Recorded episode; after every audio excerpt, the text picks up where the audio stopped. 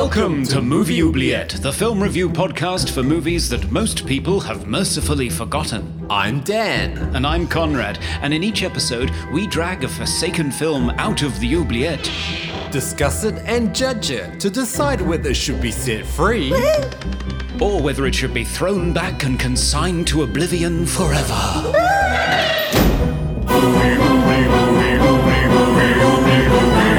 We review the films others tend to forget. Come with us and open up the movie oubliette.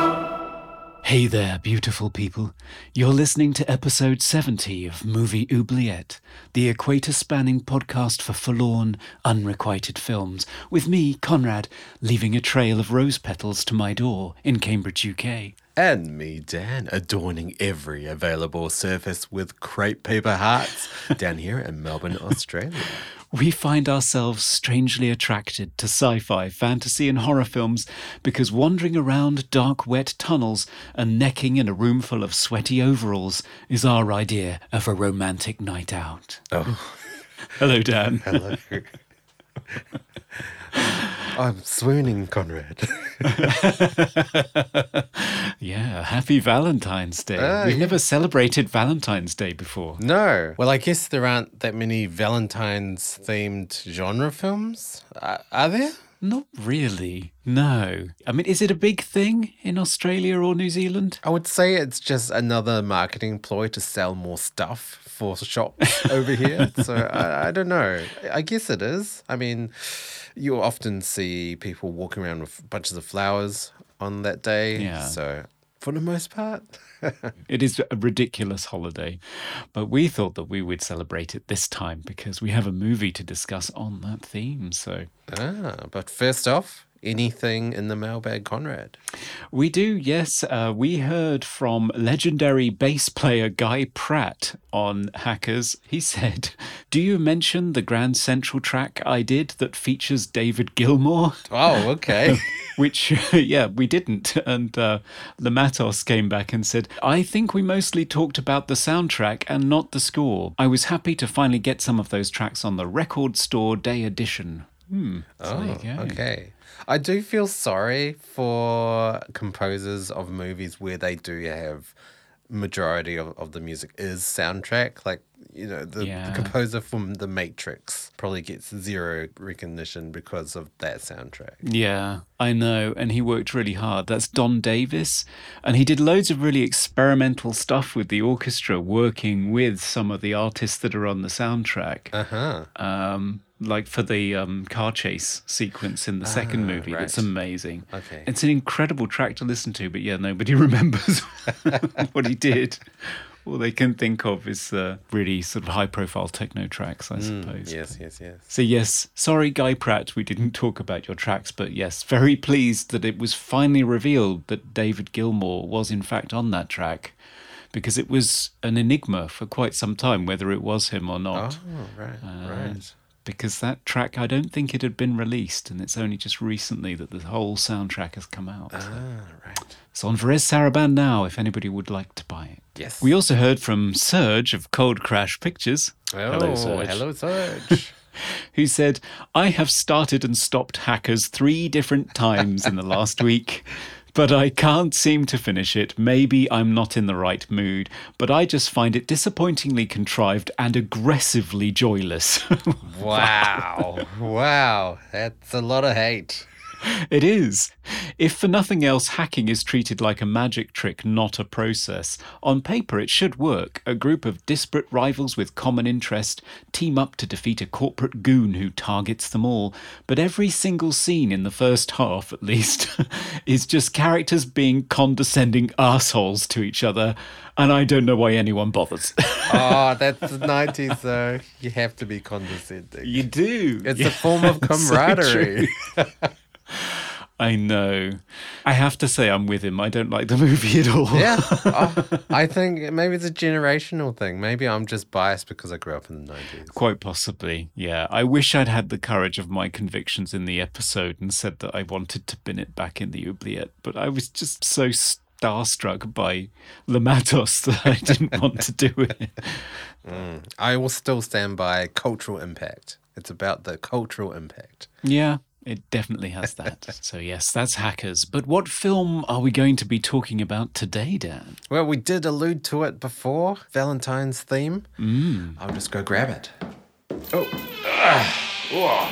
Oh, there's a uh, box of chocolates. Ooh, nice. Just rummage through. Oh, there's.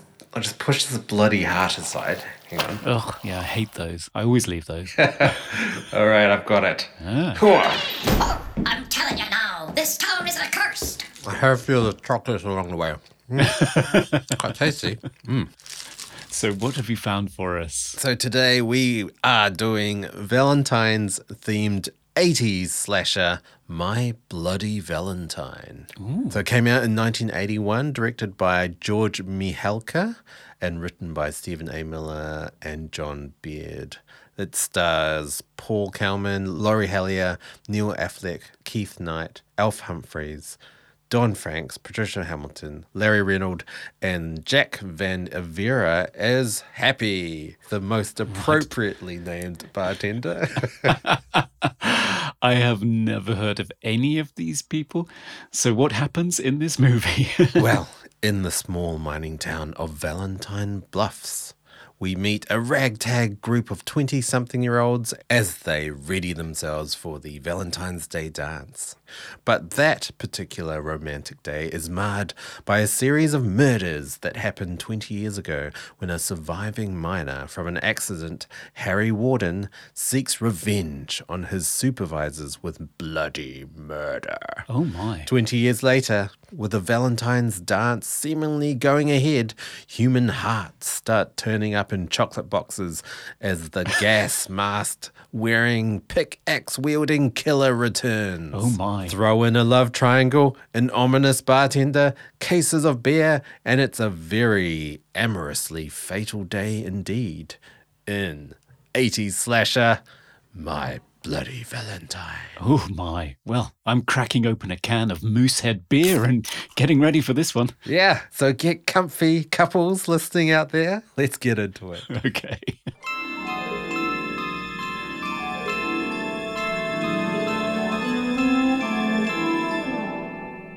Welcome back, listeners. Today we are celebrating Valentine's Day by looking back at My Bloody Valentine, the 1981 Canadian slasher film that this year is celebrating its 40th anniversary. Dan, had you seen this movie before? No, No? I had not. Had you? No, me neither. You know what that makes it? Oh, yes. Double blind. Indeed. I mean, it is one of the two genres of horror that I don't particularly enjoy as much. It's a slasher. Yeah. Slashers for me tend to be very formulaic. They just follow the template that slashers follow. I do want to talk briefly about the cast and crew. So you mentioned you'd never heard of anyone. I'd never heard of anyone, but I did look it up. They're all Canadian, obviously. Yeah. So Don Francks, who plays Chief Newby, he uh, he does a lot of voice acting. Actually, he does some voice work in Care Bears, Ah. the X Men animated series, Star Wars droids, and Ewoks Oh, wow. as well. So um, quite prolific in that area. And what was most interesting though was Patricia Hamilton, who plays Mabel. Hmm. She is the character Rachel Lynde from the very renowned and family loved TV show Anne of Green Gables. Oh So- my goodness. it must have been so fun for Canadians to watch a beloved character get killed in a horror in Yeah. a slasher. yeah. Well, I guess it's just like watching Rogue and seeing various very, very familiar faces being savaged to death by a Ah. Crocodile. Exactly. Yeah. Exactly. Yeah, so this is a yeah very much a Canadian movie. It's part of that whole tax shelter era, um, which is often known as exploitation. So from 1974 to 1982, the government increased the tax credits for film production to hundred percent. Oh right. And it was meant to sort of encourage the almost non existent film production industry in the country. Oh. And it oh. produced David Cronenberg and Ivan Reitman. So, it, you know, we got a lot from it, but it also produced an awful lot of exploitative, crappy horror movies. Yeah, yeah. A large raft of them that were produced only just to stuff money in a tax shelter, basically. They weren't even expected to draw a profit. Okay. So you ended up with films like My Bloody Valentine and a few others that we've talked about, including Black Christmas, of course. Oh, Oh, okay. How about One Magic Christmas? Is that lumped in there? It could be. Yeah, no, actually, it could be. I mean, I feel like one of the worst parts of this movie is the fact that you don't see much gore. You don't see much killing.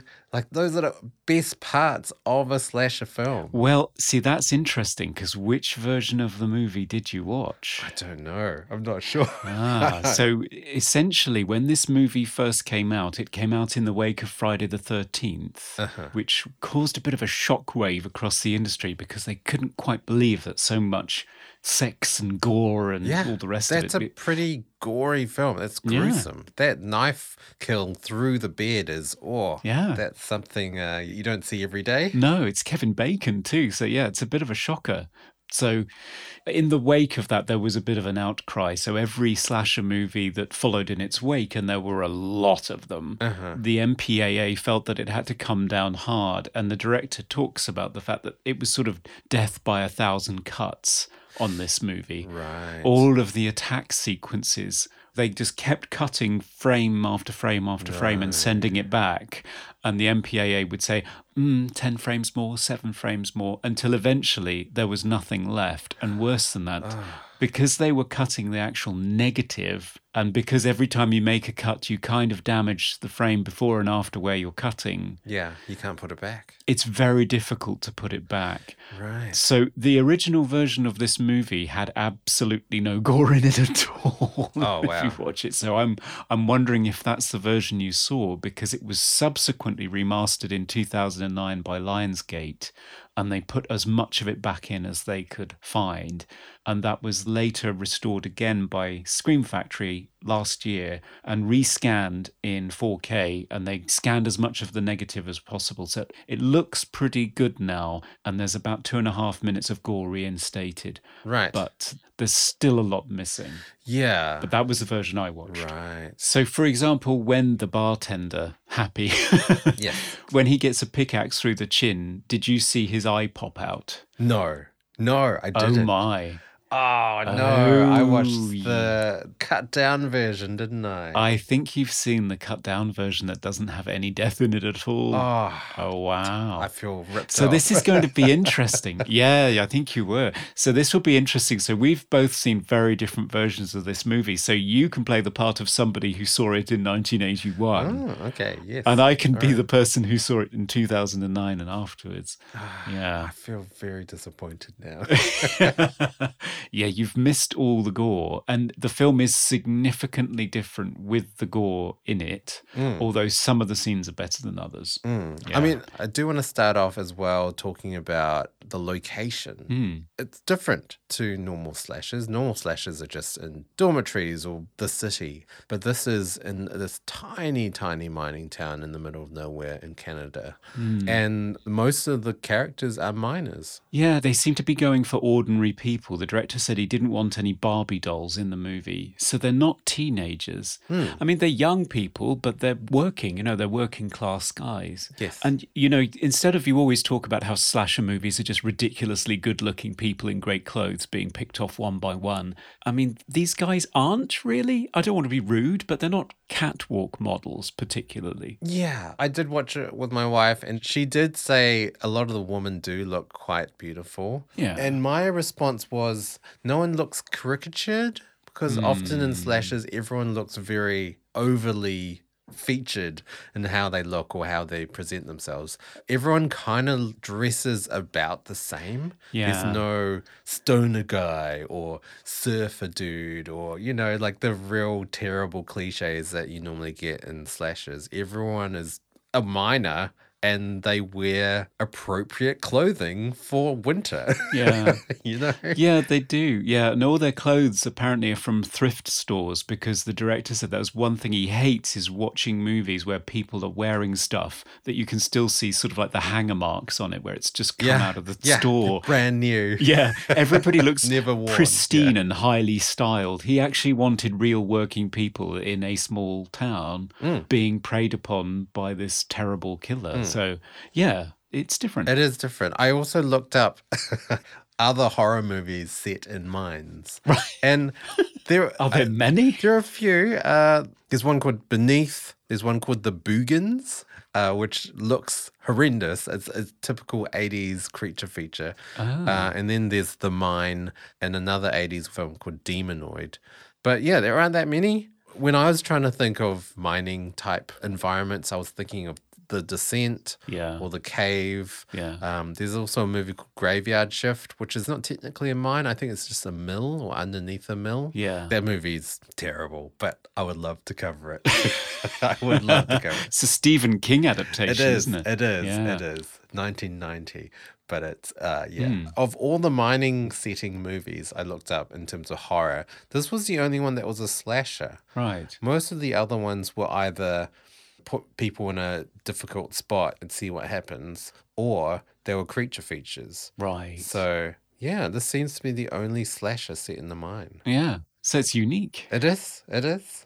anyway, I did love the mining setting. I also, even though it was very archetype slasher, the killer was interesting as well. The look of the killer, the hmm. fact that he was just in the same get up as the miners, with the gas mask being the most menacing part, of course. Yeah, he's kind of halfway between Michael Myers and Darth Vader with his mask on, breathing all the time. But the breathing isn't like Darth Vader, so hats off to the sound designer. He managed to do something that sounds very different, very much pipe based, sort of. Yeah, I mean, it's Yeah. very reminiscent of, you know, Halloween. Yeah. And with all the sort of point of view shots as well from the killer point of view. And Yeah.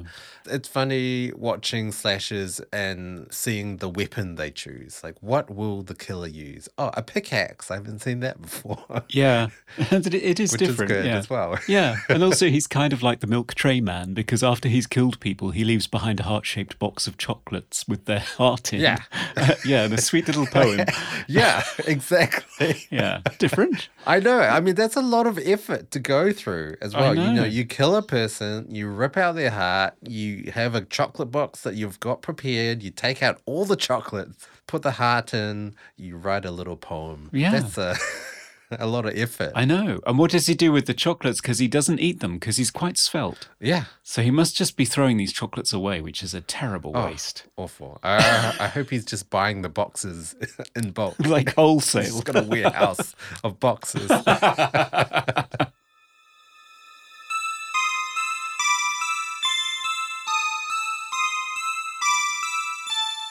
Another thing that distinguishes this movie from Halloween, where it was always Michael Myers, and Friday the 13th, where it was usually Jason, not in the first one, obviously, but usually it was, and Black Christmas, which never made the identity of its killer clear. Hmm. This one has a whodunit aspect, Yes. as in who is behind the mask doing all the killing, because, spoilers, it's not the sole survivor of the mining accident. After all, it's somebody else entirely. It is. I did find the reveal was obvious. Mm. You know, like who else would it be? I mean, I mean, they tried to give the whole red herring thing with TJ. I mean, there's that scene where TJ just falls through a stone wall or something and disappears, and they just don't investigate. Yeah. And and then Axel falls into a pool of water, and they don't investigate. Yeah, that's a trick from Death on the Nile, actually. Spoilers for Death on the Nile. Okay.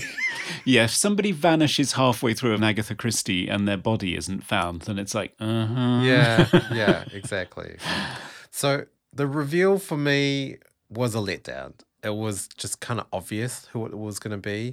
And I hate it in movies how you don't know who the killer is. And as soon as they're revealed, for some reason, they're suddenly maniacal. Yeah. So he's just ripped off of his arm. It's, it's it's come off, and he just starts laughing like the Joker while running down this mine. It's What? Oh, it's worse than that in the uncut version. He actually hacks his own arm off. Oh, wow. Yes. 127 hours styly. yeah.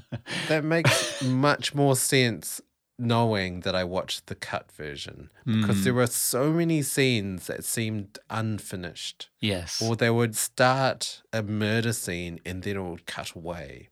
And I Yeah. just thought, what just happened? yeah, you're missing like half the movie. so well, much. the parts of the movie that people wanted to see.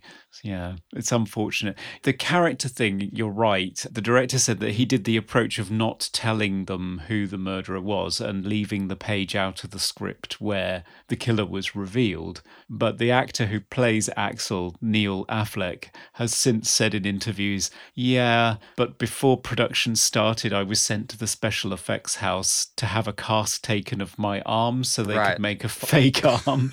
And then at the end of the movie, the killer hacked his arm off. And I thought, well, okay, it's me then, isn't it? Yeah, yeah, so he knew. Did so it's not even as though Neil Affleck has the excuse that his performance radically changes to insane halfway through the movie because he didn't know he was the killer. He did. I think both Axel and TJ are supposed to be sort of violent and threatening all the way through the movie, so it could be either of them.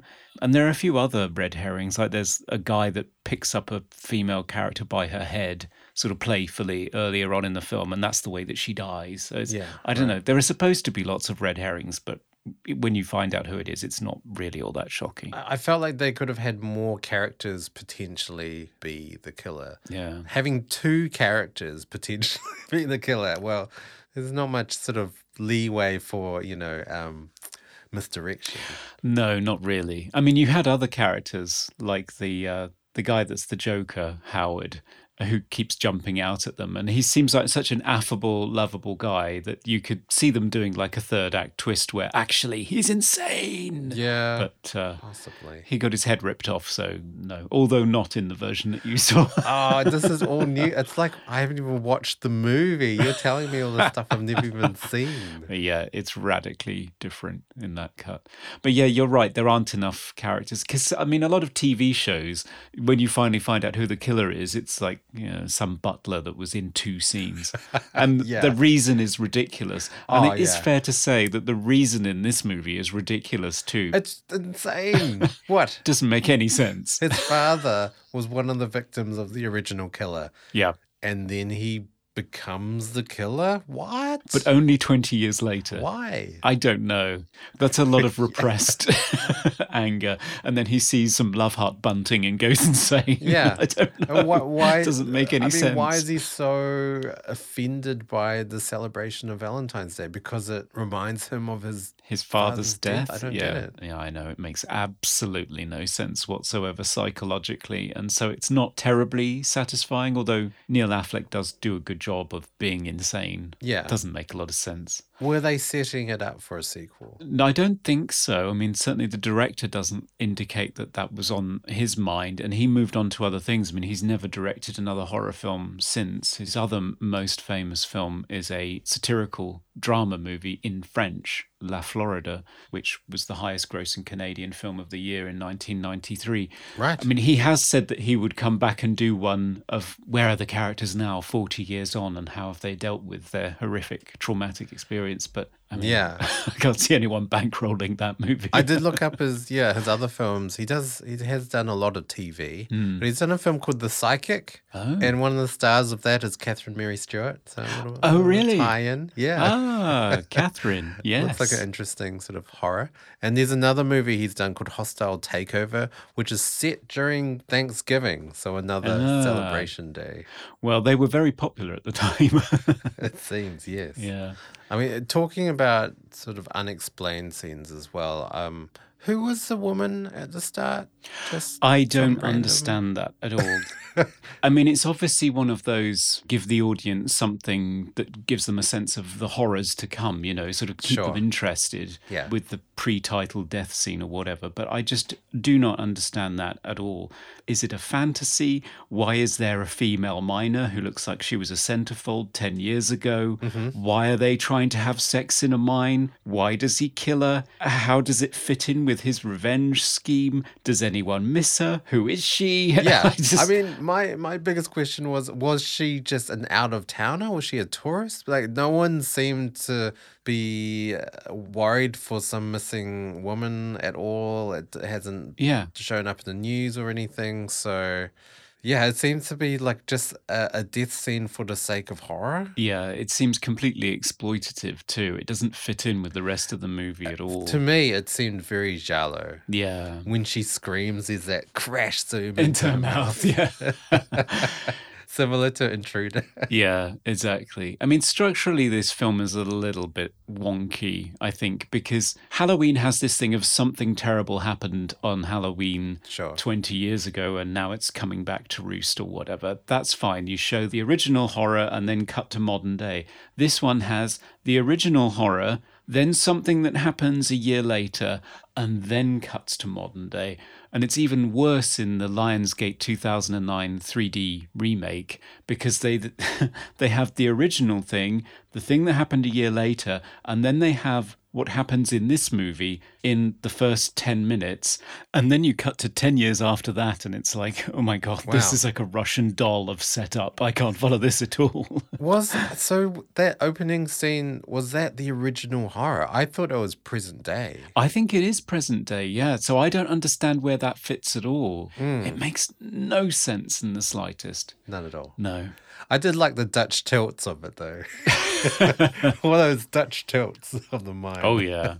well, that's one thing to be said about the film. I mean, it does look good. And the use of the mine is very impressive. It's a real mine. Yes. You know, it took 45 minutes, I think, for the elevator to get down to one mile below the sea, which is where they were. No. They could only film on some days because the methane levels would get too high. And they had to have special lights so that the light bulbs wouldn't burst and set the methane off and kill them all. So it was really difficult circumstances that they were filming under, but they really make good use of it. I mean, you don't see the same part of the mine twice. Hmm. They used lots of different locations and it's lit in a way so that you can see it Yes. but there's plenty of shadows and dark places for the killer to hide. They have a action scene on a mine car, they have an action scene on a ladder. You know, there's they really did put the location to good use and it looks gorgeous. I mean, it's not a cheapo throwaway movie. It looks great. Hmm. Well, because I mean, I guess because it was a real location. Yeah. The director does say in the commentary they had to repaint the mine though, because what to make it look old? well, because it's a real mine, but I think it's abandoned. Hmm. Uh, it's no longer in use. It's called the Sydney mine. And when they heard, oh, we're going to use your mind for this film, they thought, oh, we'll clean it up. We'll make it all nice and nice and new looking. So they painted it white. It's pristine. Oh, bless the them. director says in the commentary that it was so white it looked like it was from a Disney film, Oh god. and they had to repaint it to make it look old again, which is Oh, crazy. oh, bless them. Good for their pride in their town, though. I think that's great. I feel sorry for the people that had to paint it and then repaint it.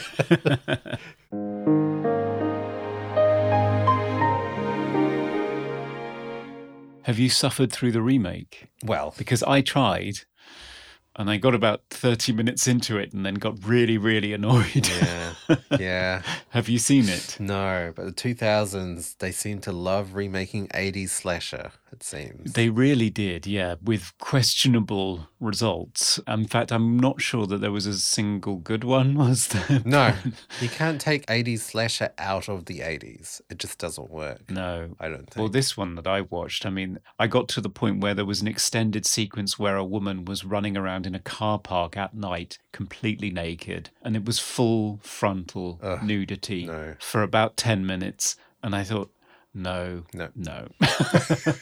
That is one thing I did want to praise about this film. It is not hugely exploitative. I mean, the Hmm. first scene, yes, but everything after that, all the girls are wearing appropriate clothing. Yeah, although there is a sex scene, or at least, you know, a couple peel off from the rest to go and have a private, intimate moment together, it's not terribly exploitative because you don't really see anything. Okay. Do you Um, see their death in the uncut version? You don't. You see the result of it. So they're impaled on, I think it looks like a drill bit or something. Yes. So somebody Yes. discovers them, and it's the old uh, crude mockery of penetration because they're skewered together. It's the same thing, oddly enough, that happened in Friday the 13th, Part 2, which Oh. was released the same year, but in May, whereas this obviously was released in February. So I don't think there was any copying or cross pollination. It was just an idea that Okay, right. occurred spontaneously. But apparently, the director says that there is a scene missing. There was a death scene. You did see the couple getting busy. Right. And they are supposed to be virgins, so they're supposed to be doing it for the first time. And the killer first impales the guy. And because the girl has her eyes closed, she thinks that his sudden spasmodic movements are something other than what it is. Uh-huh. And she opens her eyes and looks at him, and then his mouth opens and blood pours all over her face. Yeah. Okay. Now that is lost to the ages, apparently. And there's Oh. no evidence of the uh, negative has been found because I think they tried and tried and tried to get that through the MPAA, and they kept saying, "Okay, well, if you cut this shot, and if you cut this shot, and if you cut," and it was just sliced and diced, and the negative was ruined. Okay. So it's gone forever, I think. But it was there, Wow, wow. and that's even more shocking than Friday Part Two. So yeah, that sounds grisly. Very grisly. it does, yeah. Okay, so how did the the first death scene play out with Mabel in the laundromat? In the cut version, she just flops out, and you get a flash cut of her burnt face. So fast. It's So like a split fast. second. I tried to watch it in slow motion and it's just motion blur. Yeah, It's exactly. so quick. Whereas in the restored version, I think the tumble dryer starts up again and she just starts rolling around. No. Yeah. That's hilarious. you know, the dummy's like flopping around and all robbery. And yeah, I think Oh, that's one case where the director's cut does not help the movie. Oh right, okay, okay, okay. Yeah. How about the other? I mean, how about the the shower death? I have to ask now. The girl that gets impaled on the shower nozzle. You do get a shot where the water is pouring out of her mouth and she is now a showerhead. Is it a full front shot? It's not. It's just nose down. So Oh. I assumed because the dummy wasn't great, Okay. but apparently there was another shot where you saw the water start to come through. Um, Right. Okay. Okay. Yeah. Because in the cut version, she's out of focus and sort of in the foreground, and you can't really see. Ah, no, you get a frontal shot in the restored Right. version from the nose down. So yeah. Okay. So all of the murders are a little bit more explicit. Like the guy who gets his face stuck into a boiling pan of wieners. yes. You see lots of shots of his skin scalding and peeling off. Oh, I missed out on that. Uh, Yeah. Because there was all the murder scenes. I ended up just yelling, "Oh, they didn't show it!" Because they just kept cutting away. Ah, so this is fascinating. So you've basically had the same experience that audiences had in 1981. Awful experience. Yeah, which is probably why the movie did not do well, and it didn't. I mean, it was a budget of $2.3 million, and I think it only reaped about 5.7 million, despite opening in 1,200 theatres. Wow. Was not a success. Uh, going back to the climax scene, I thought it failed. The sort of chase on the train track, yeah. clumsy and slow. Yeah, I mean, Very it, slow. it doesn't compare well even with something like Indiana Jones, which was a year or two later, Mm-hmm. The Temple of Doom. So it's not as though the techniques of filming at the time couldn't cope with doing an action scene like that. I think it's just they maybe bit off more than they could chew on location Yeah. with the actual actors holding real shovels. yeah. Yeah. And I also hate it when there's a struggle. You know, you, we've got TJ struggling with the killer, and then Sarah just hands him a shovel. Yes. What? I hate that. Use a shovel, Sarah. Yeah. You've got arms. You've got a clear shot at him. Don't hand it to him. Just do it. yeah. Ridiculous. Yeah, she has no agency in the movie. I mean, we can talk about how the girls are represented and also the love triangle in the movie. I remember Scott Drebbett did warn us when we said that we were going to do this movie this year. Oh, yes. He did warn us that both the guys are dicks.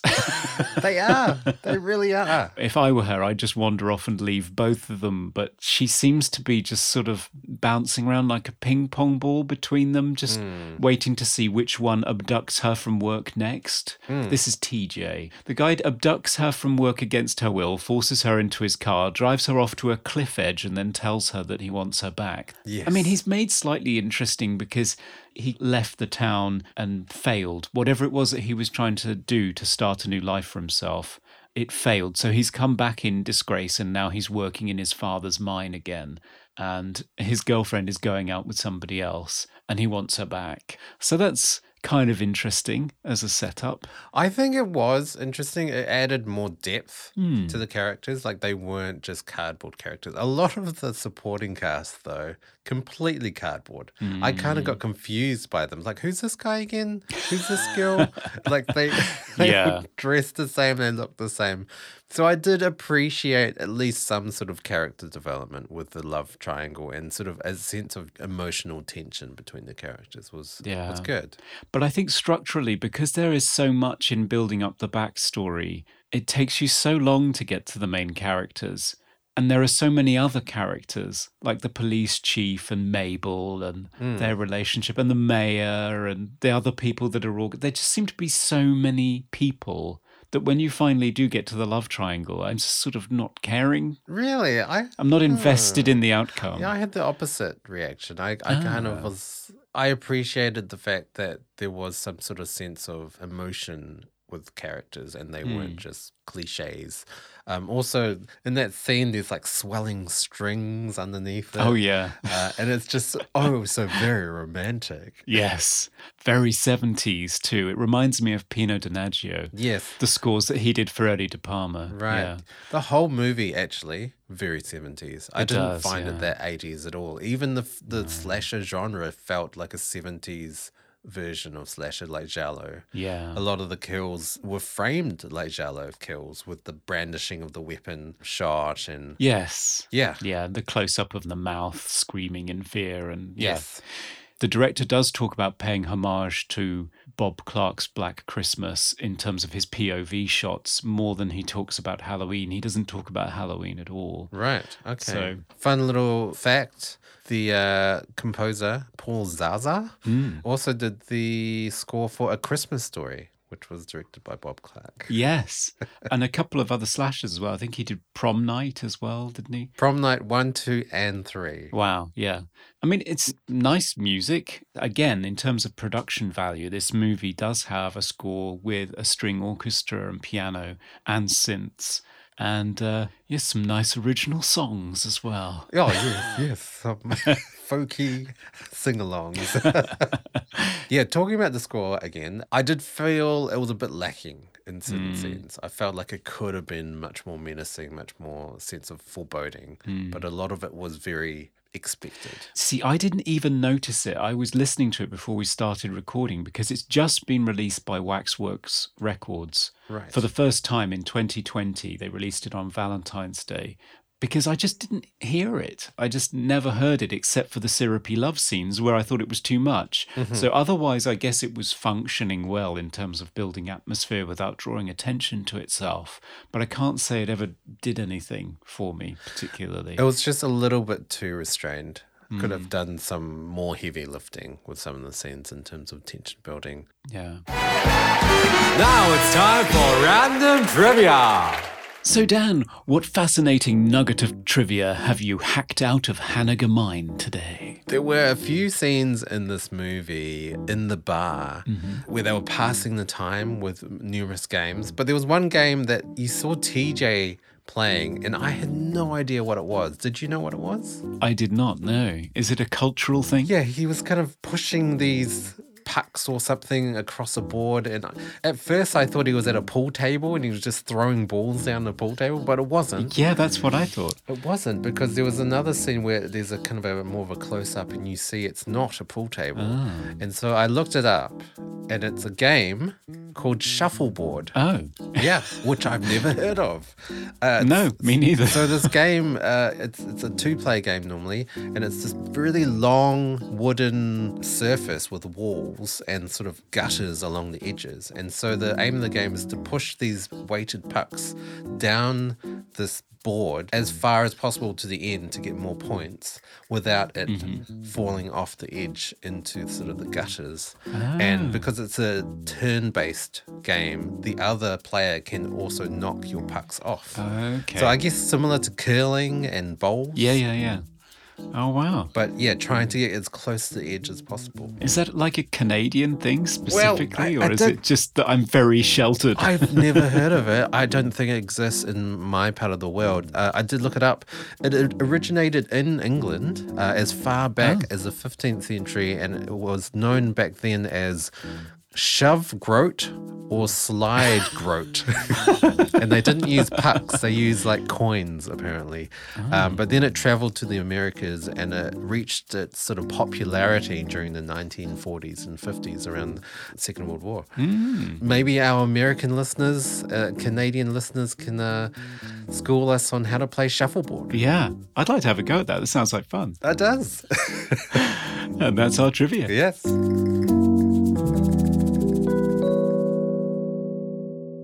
What about the sound? What did you think of the sound in the movie? Because apparently the director feels that one of the reasons why the MPAA came down on the film so hard was because it was, unlike many of the other slasher movies of the year, including the early Fridays, it isn't mono, it's stereo. And they thought their soundtrack was so impactful during the attack scenes that it made them uh, more disturbing. I can't say that I shared that experience myself. Yeah, I can't say I, I didn't notice the sound being that impactful. Hmm. Obviously, I watched the cut down version, so I didn't even see half of the murder scenes No, with all true. the sounds you're talking about. Yeah, I don't know. It was fine. Hmm. A lot of the kill scenes didn't have the expected squelchy, gutsy sounds. Mm. They seemed kind of almost dull. Yeah. That flashback scene where he kills one of the mining supervisors, it's just like a real thud when he stabs Yeah. him with a pickaxe, and there's no blood at all. Zero blood. Well, not in your version. Damn it. my version, he sort of pulls a heart out of his chest. Oh, yes, there is that scene still in, that, Oh, in my version. Yeah. But it, it was 70s blood again. It was Hmm. bright red. It wasn't 80s watery blood. No. So I was going to say the effects in the movie are good. you can't comment much, really, though, can you? I can't. I can't. So the effects are by a guy called Tom Burman or Thomas R. Burman. And he also worked on, uh, well, he contributed to the aliens in Close Encounters of the Third Kind. He worked on the 1978 Body Snatchers. Uh, Sloth in The Goonies was designed by Tom Burman. Okay. Uh, Dr. Jennings in Howard the Duck, if you remember what he looked oh, like. yes. I love Dr. Yeah. Jennings. That's his work too. He seems to have settled into lots of medical dramas because I guess as you get older, being able to just go to a regular day job and go home at the end of the day is probably preferable. Um, so he does a lot of work on things like Grey's Anatomy and Nip Tuck. ah, yes. But, uh, the effects, I can tell you, are actually really, really good. So it's a shame that you didn't see Yeah, uh, what I what I have seen, yeah, they were good. All the scenes were either drastically cropped, obviously, to Hmm. have the stuff out of it, or like out of focus in the back. So Oh no! so you missed a lot of Tom Burman's great work, which is a shame because there's a scene where Howard gets his head ripped off, Yeah. and the, the head is a really good fake head. oh and, wow, no, Yeah, the tearing is really disturbing. no, don't see that. Didn't see that at all. I was actually questioning when they descended the ladder. Did his head come off? I, I'm not sure. Did Yeah. I just see that? no, his head comes off, and uh, one of the female characters gets blood sprayed across Oh, her face, and yeah, it's really gruesome. so yeah, the effects works are yeah really incredible. Great stuff for 1981, just like the other pioneers in physical effects at the time. Right. It's really good stuff. Good to know. yeah, I'll just imagine that. yeah, I know this movie is stock standard slasher. It ticks all the boxes that needs to tick. The killer is exactly what a slasher killer needs to be. Mask, hmm. strange weapon of choice, and stalking a whole bunch of people, taking them out one by one. And you've got, you know, your 20 something year olds getting killed off. But I, I feel, even though it seems cliche, like it does everything quite well. yeah. I mean, I, I didn't find it scary. No. to be honest. it was fun to me. It was a fun kind of horror slasher. Yeah. It wasn't well, yeah. I mean I had a different experience. It wasn't overly gruesome.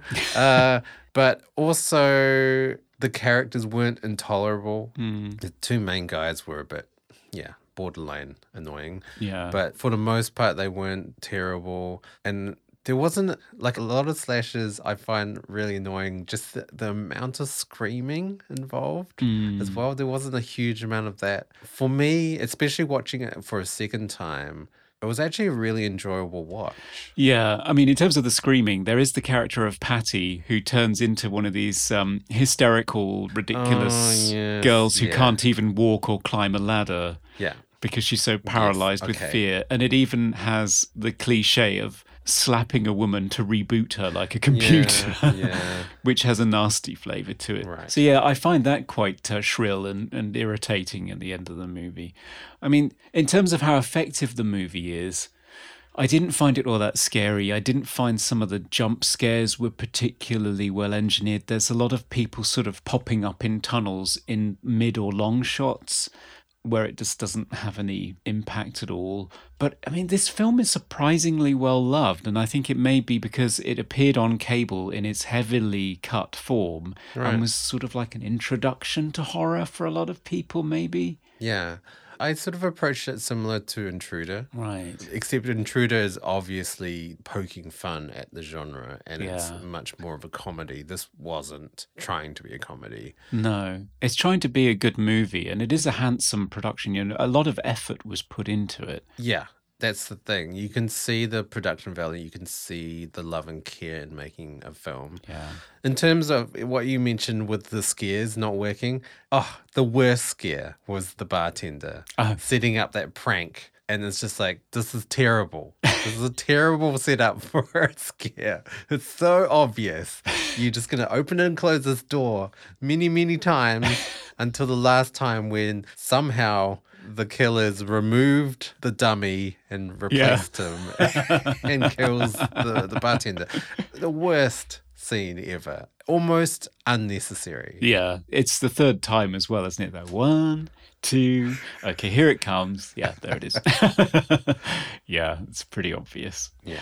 As a horror movie, I didn't think it was particularly accomplished in that sense, but um, Yeah, there were a few fake scares as well, but they weren't annoying fake scares, so I give them a pass. yeah, So the first one in the rubbish dump, where I think it's is it TJ or Axel comes up to the other one and hands him a beer, and yeah. but there's no stinger, there's no big loud sound, which was was nice. No, and another case where it has a POV shot for a character that turns out not to be the killer. So Yes. again, another red herring just through the way that it's shot. Hmm. And there's also there's a- there's one that reminds me of Halloween because it's the police chief bumping into a young girl as she's walking through the neighborhood. Hmm. This time at night. So it's like okay, that's that scene from Halloween I remember. Yeah, yeah, generally, I didn't find it particularly scary or well mounted or interesting, but I mean, it's a handsomely made film, as I hmm. say. I mean, they did put a lot of effort into it, and it means Yes. a lot to a lot of people, which I don't understand because in its the form that most people saw it in until 2009, there isn't much there. Hmm, yeah. I think it also the setting, the fact that it was a different setting, and hmm. something about horror films set in small towns is something endearing about that. Like, mm. I have the same feeling with Rawhead Rex, the small town setting, Oh, and right, pretty much yeah. every single New Zealand horror film ever made, that mm. small town setting.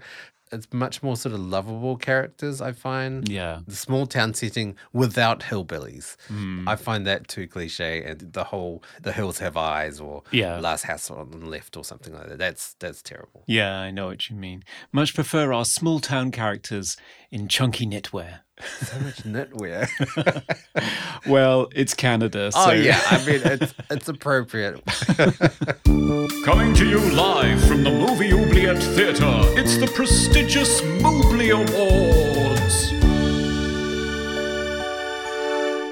It's the Moobly Awards, where no amount of heavy breathing and serial killer curses will prevent us from nominating our favorite delicious Valentine's chocolate parts of the film in a number of coal dust coated categories. Best quote. My favourite quote comes from TJ in answer to his father's question, Where are you going, son? And he says, Where I always go this time of day, for another beer and a real good nose pick. Oh.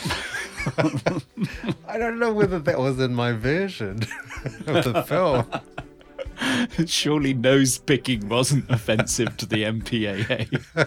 that wouldn't surprise me. Uh, my favorite quote is just one of the uh, the lovely poems that uh, the the killer uses. Oh, I I guess I have to say both of them. So one of them was roses are red, violets are blue, one is dead, and so are you.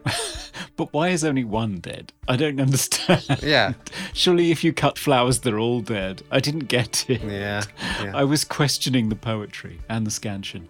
wow, it's all about ominous. Effect, yeah. yeah, I guess.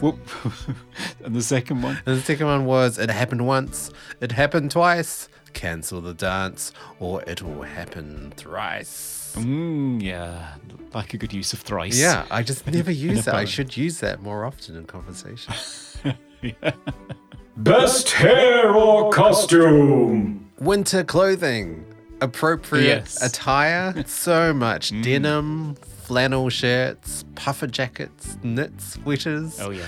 But there is one character in the bar that I did note.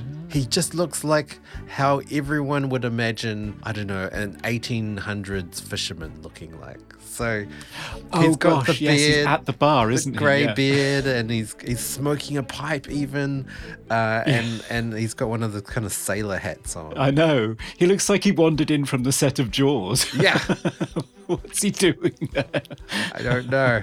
It is a maritime town, though, I think. Oh, is it? Oh, that makes sense. Yeah.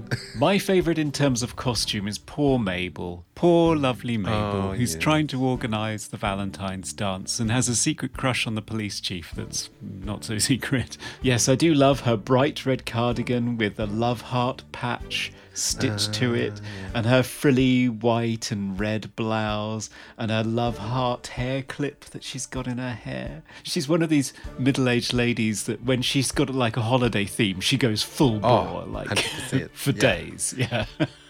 Most 80s moment. So for me, the most 80s thing about this movie is horror movies based around holidays in the wake of ah. Black Christmas and Halloween. Practically every date in the calendar was taken up by one of these slasher movies. So you had Prom Night, Happy Birthday to Me, Mother's Day, Graduation Day, New Year's Evil, Silent Night, Deadly Night, Home Sweet Home, which apparently is based around Thanksgiving. Never seen it Okay. and two April Fool's Days. So there's not much left. I guess in Britain you'd have to have something based around bank holidays or something. Yeah, Labor Day. Labour Day, yeah, something. And I think Christopher Landon's Happy Death Day is a bit of a send up of that particular Ah, early 80s trend. yeah, and it's a slasher as well. yes. It is. Yeah. Yeah, I couldn't find anything that 80s about this. It felt very 70s. Everything. Yeah. The blood, the knitwear, the hairstyles. even the, the the portrayal of the slasher genre felt very 70s to me. So Favorite scene. I'll be honest and say I didn't have one. really, I really tried to rack my brain to think of a scene that I, I thought was a standout for me. I mean, generally, I thought the mine finale was great just because it was filmed at an actual mine, and I think they did it really well. But nothing leapt out at me. Was there a sequence you liked? Um, actually, I quite like, even though it's super cliche, super slasher, actually super horror film. You know, you have your town figure that is just ominous all the time, the bartender. uh, so he tells the story of of the original killings. It's cliche, yes, it is, um, but it's. I thought it was really well done. It was almost like urban legend. Oh, Um, yeah. like he was telling an urban legend, like a scary story to the kids uh, with the flashback. I thought it was good.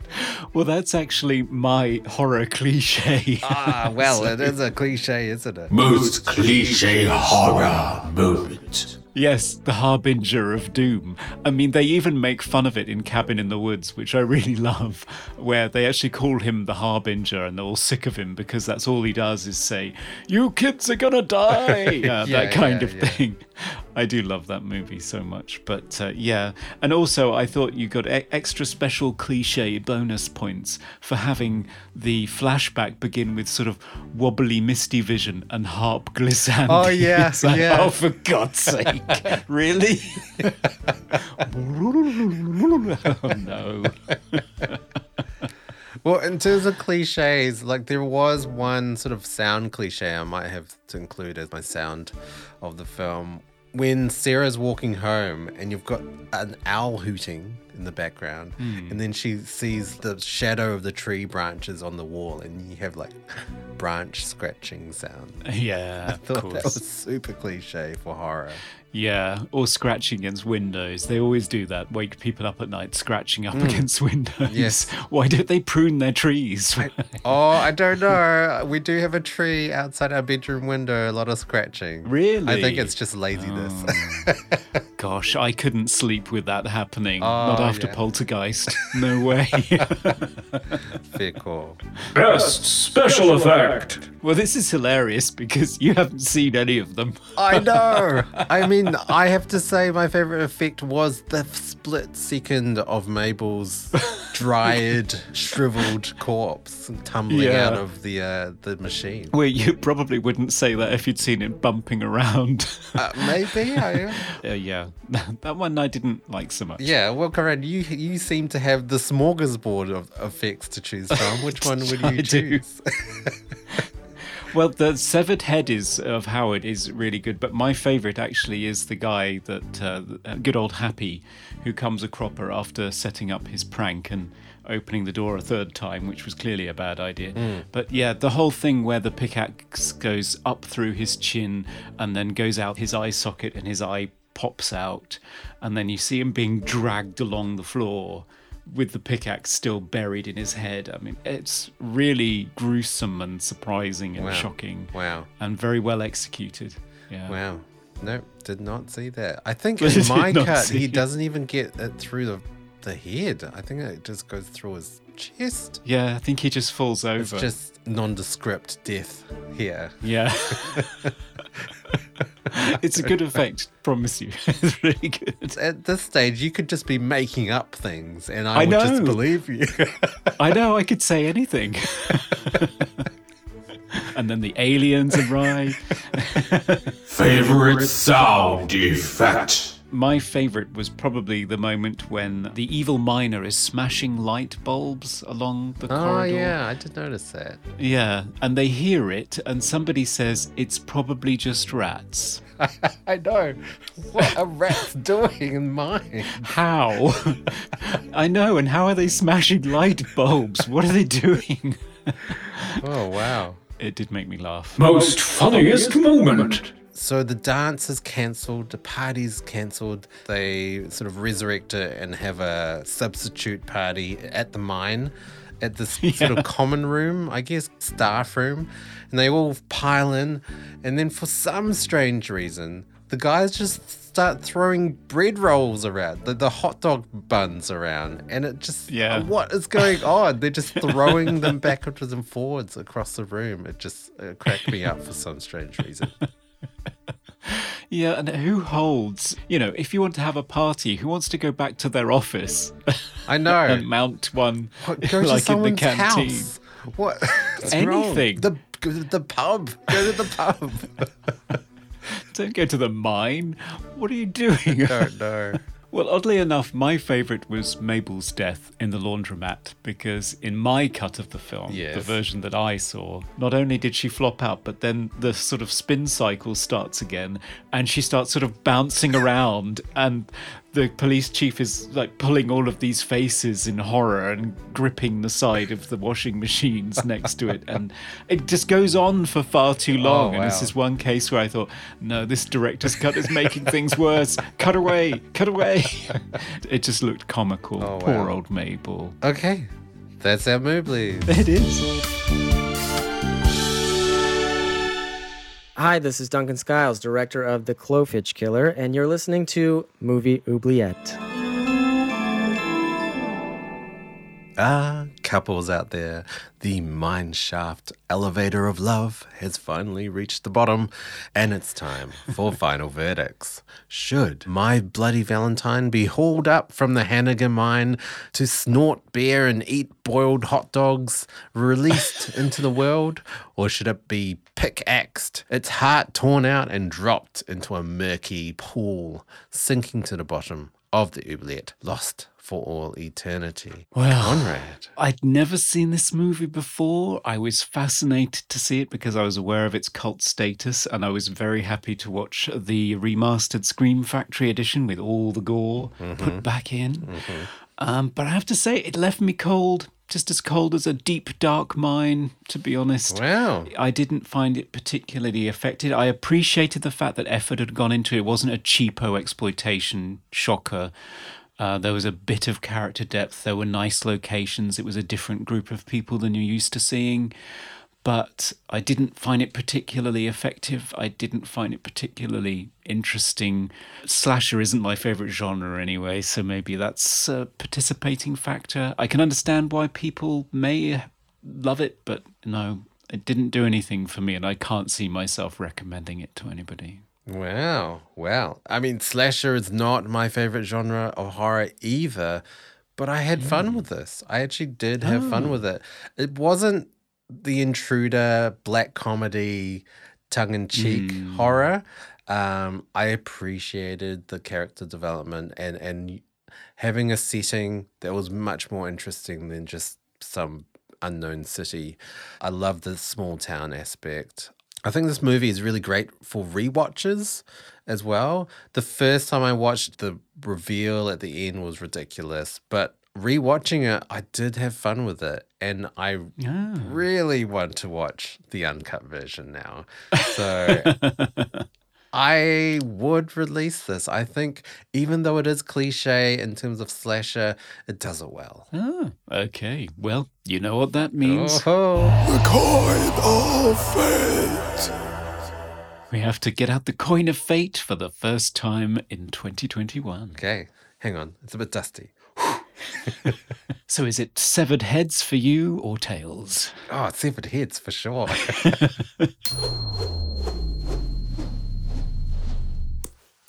it's heads. Oh, Ah, your first win of the year. wow! And it's a slasher. Yeah. I wouldn't have thought. There you go. It has been released. Be free. Sarah, be my bloody Valentine. You can have a shower now. yeah, have a shower Watch first. for that coal. Yes. Slap the other films with a wet towel.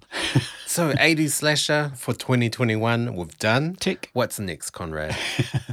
Well, we have a special guest next week returning from the horror quiz. Joe Lipsett will be with us, and he really wanted to do one of those 90s sexy thriller murdery movies. Oh, yes. So, we will be doing the 1998 crime thriller A Perfect Murder. I'm not huge on the whole erotic thriller. No. Well, this is an interesting one. It's a remake of a Hitchcock movie called Dial M for Murder.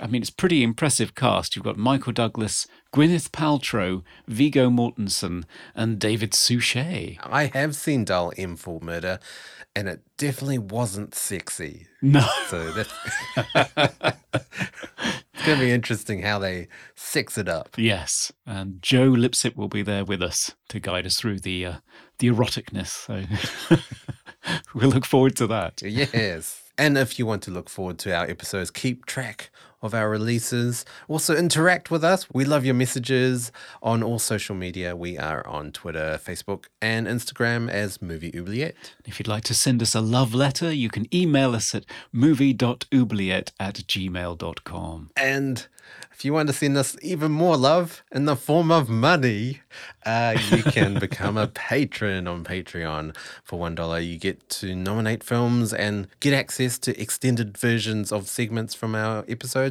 And for $5, you get a mini-sode once a month where we talk about new films. Yes, our first minisode is out already, and we talked about the South Korean zombie movie Alive, which was good fun. Yes, yes, we did. And while I talk about reviews, you can review us on your podcast platform of choice. A rate and review always warms our hearts. So, yeah, please do. Yeah, spread the love. Tell your friends. Mm. Tell your family. Tell your friends' families. Even if they've never met you before. spread the word. Uh, thanks everyone for joining us. Yes. In 80s slasher territory. Happy Valentine's Day. I hope everyone has a romantic time out Yeah. there. Lots of chocolates and less bleeding hearts. Bye for now. Goodbye.